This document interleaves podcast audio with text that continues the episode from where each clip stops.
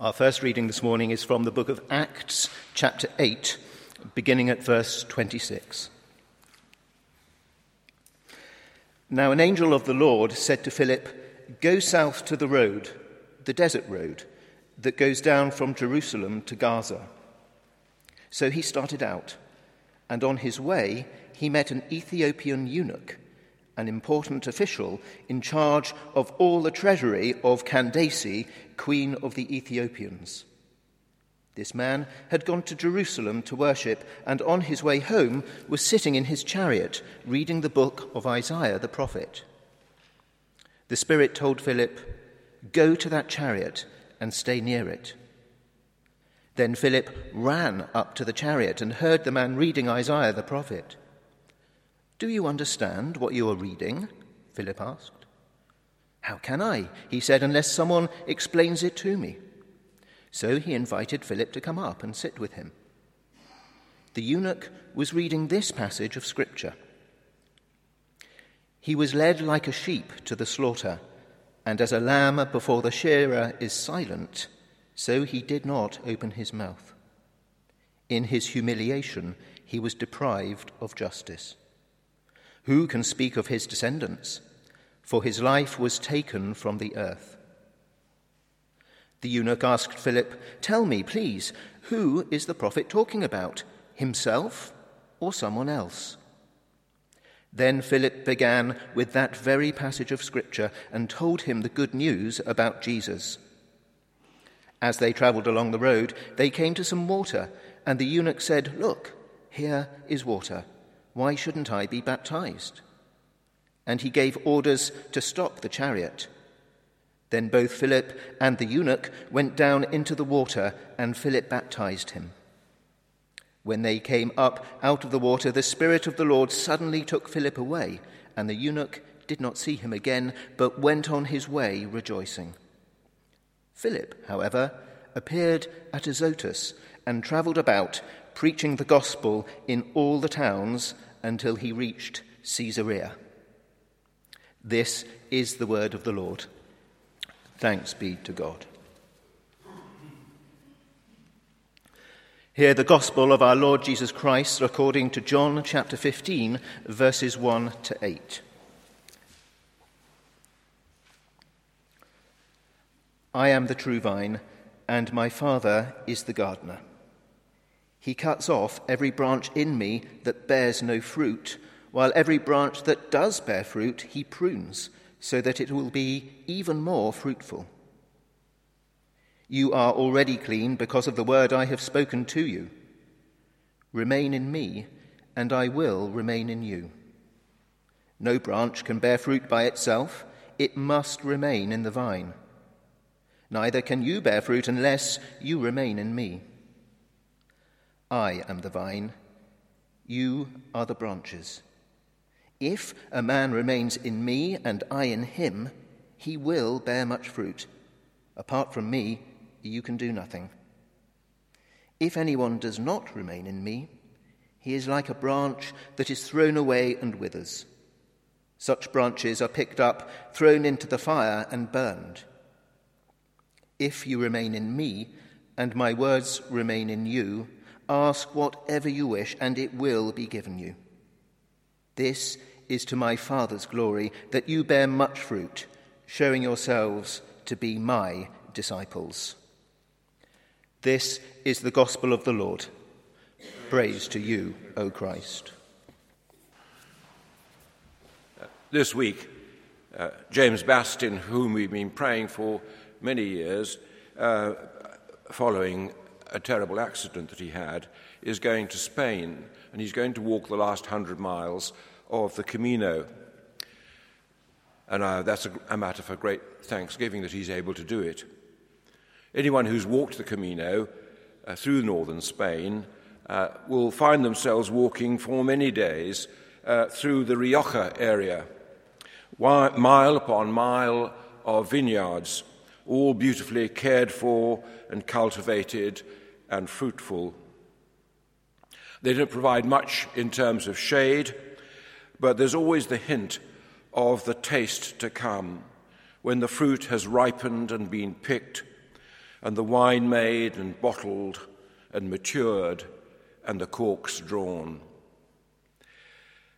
Israel, too, was a great area for the vine, but in their case it meant much more than mere viticulture.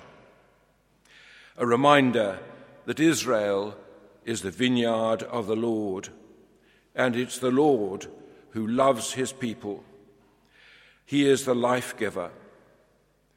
In Isaiah 5, uh, where we find uh, this doctrine enshrined, uh, there is a, it is a, a love song, a celebration of God who is the loved one of the prophet.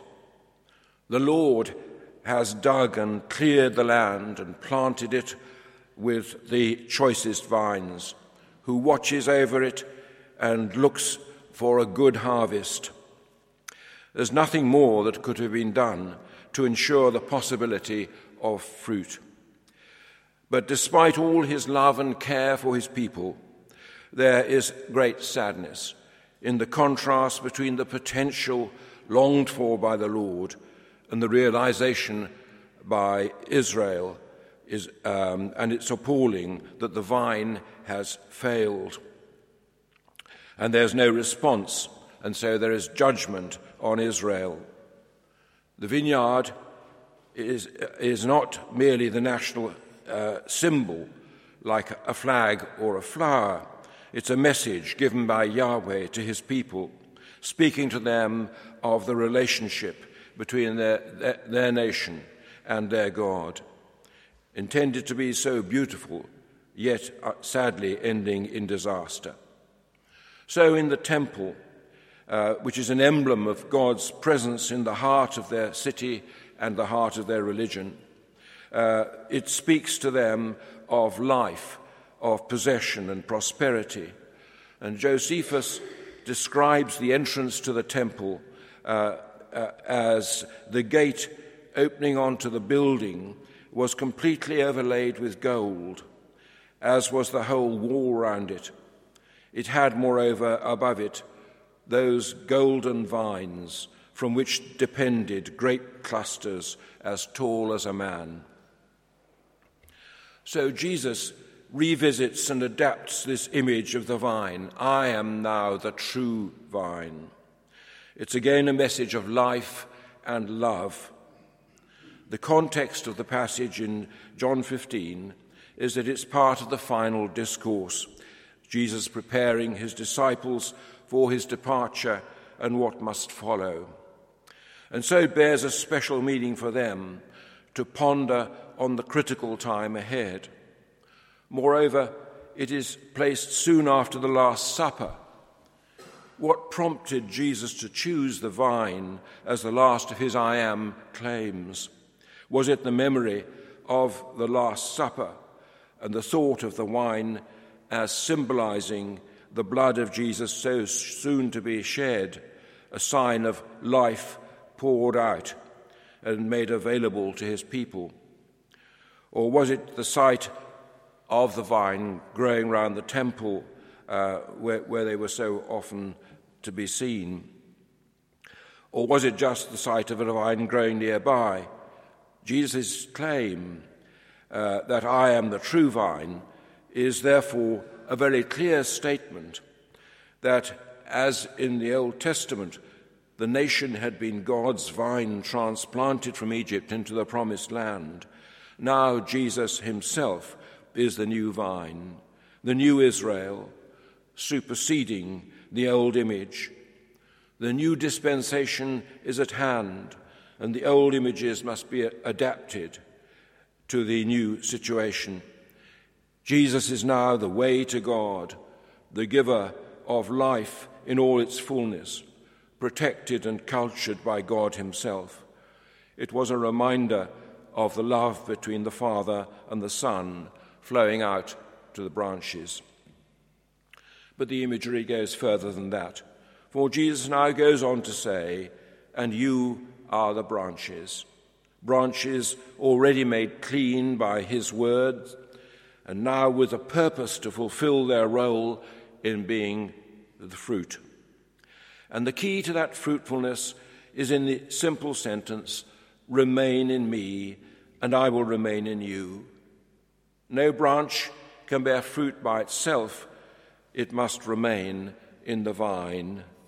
Neither can you bear fruit unless you remain in me. The illustration picks up the earlier statement in chapter 6, which they can hardly have understood at the time. My flesh is true food, and my blood is true drink. Those who eat my flesh and drink my blood abide in me, and I in them. In the light of what is about to happen, and particularly of the Last Supper, that difficult saying begins to carry uh, some real meaning to them. So, what is this remaining, this abiding, to use the older word? word? The ingestion of food and drink are the very energy which drive our physical bodies, without which we wither and die. The relationship between Jesus and the Father is that which gave significance to Jesus. The relation of the disciple with his master is, uh, is that which gives significance to and empowers the life of the disciple. But the relationship must be real and active. It must be regular and frequently in our consciousness, as our eating and drinking is for a healthy physical life. And it doesn't exist for itself, but that we may bear fruit. The fruit is in changed and transformed lives, the fruit of the Spirit, and in the sharing of that new life in the world. The ultimate assurance for the disciples was that symbol would give way to reality, that at the last, the destiny of this life is to be with the Lord forever, to enter fully into his presence and remain in it. And it is for this that Jesus tells us that he is to go away, and I will come back and take you to be with me, that you may be where I am. And in the prayer to the Father in chapter 17, Jesus prays for the disciples that they may be one as we are one, I in them and you in me. But the story of the vine is always a love story. It is in Isaiah's vision, and it is too in what Jesus said to his disciples when he said, I am the true vine that close relationship, that image of the creator or farmer caring for his creation and looking for it to be fruitful, is the story of love. And real love demands discipline and opens itself to failure in response to a cooling and a distancing or a neglect of one of the parties, even to betrayal. So, if one side of the coin is God's generosity, his giving and forgiving, his accepting, the other is, in the words of John 15, our abiding and pruning. Pruning which cuts back on the wildness and the fruitlessness, on separation, on the disorder of human life.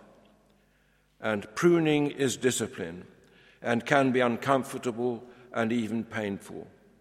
But that can, in the end, lead to judgment. And so it was in, it was in Israel. What more could the Lord have done for his nation, for his people? It would become a wasteland with its walls broken down and planted vine gone to seed and unpruned and overgrown with weeds and thorns. So Judas will be judged for his betrayal and so will Peter for his denial.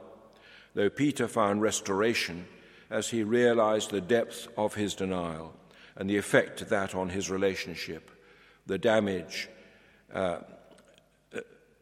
uh, the damage it did, and, it was, and he was to find forgiveness and restoration. And the new dispensation does not alter that principle, judged for this command, Jesus has this command for us love each other as I have loved you. Greater love has no man than this, that he lays down his life for his friends. That is the nature of divine love, soon to be enfleshed as Jesus laid down his life and hangs on the cross. That is the nature of the divine love which demands our offering of ourselves. Take my life and let it be consecrated, Lord, to thee. Take my moments and my days, let them flow in ceaseless praise. Amen.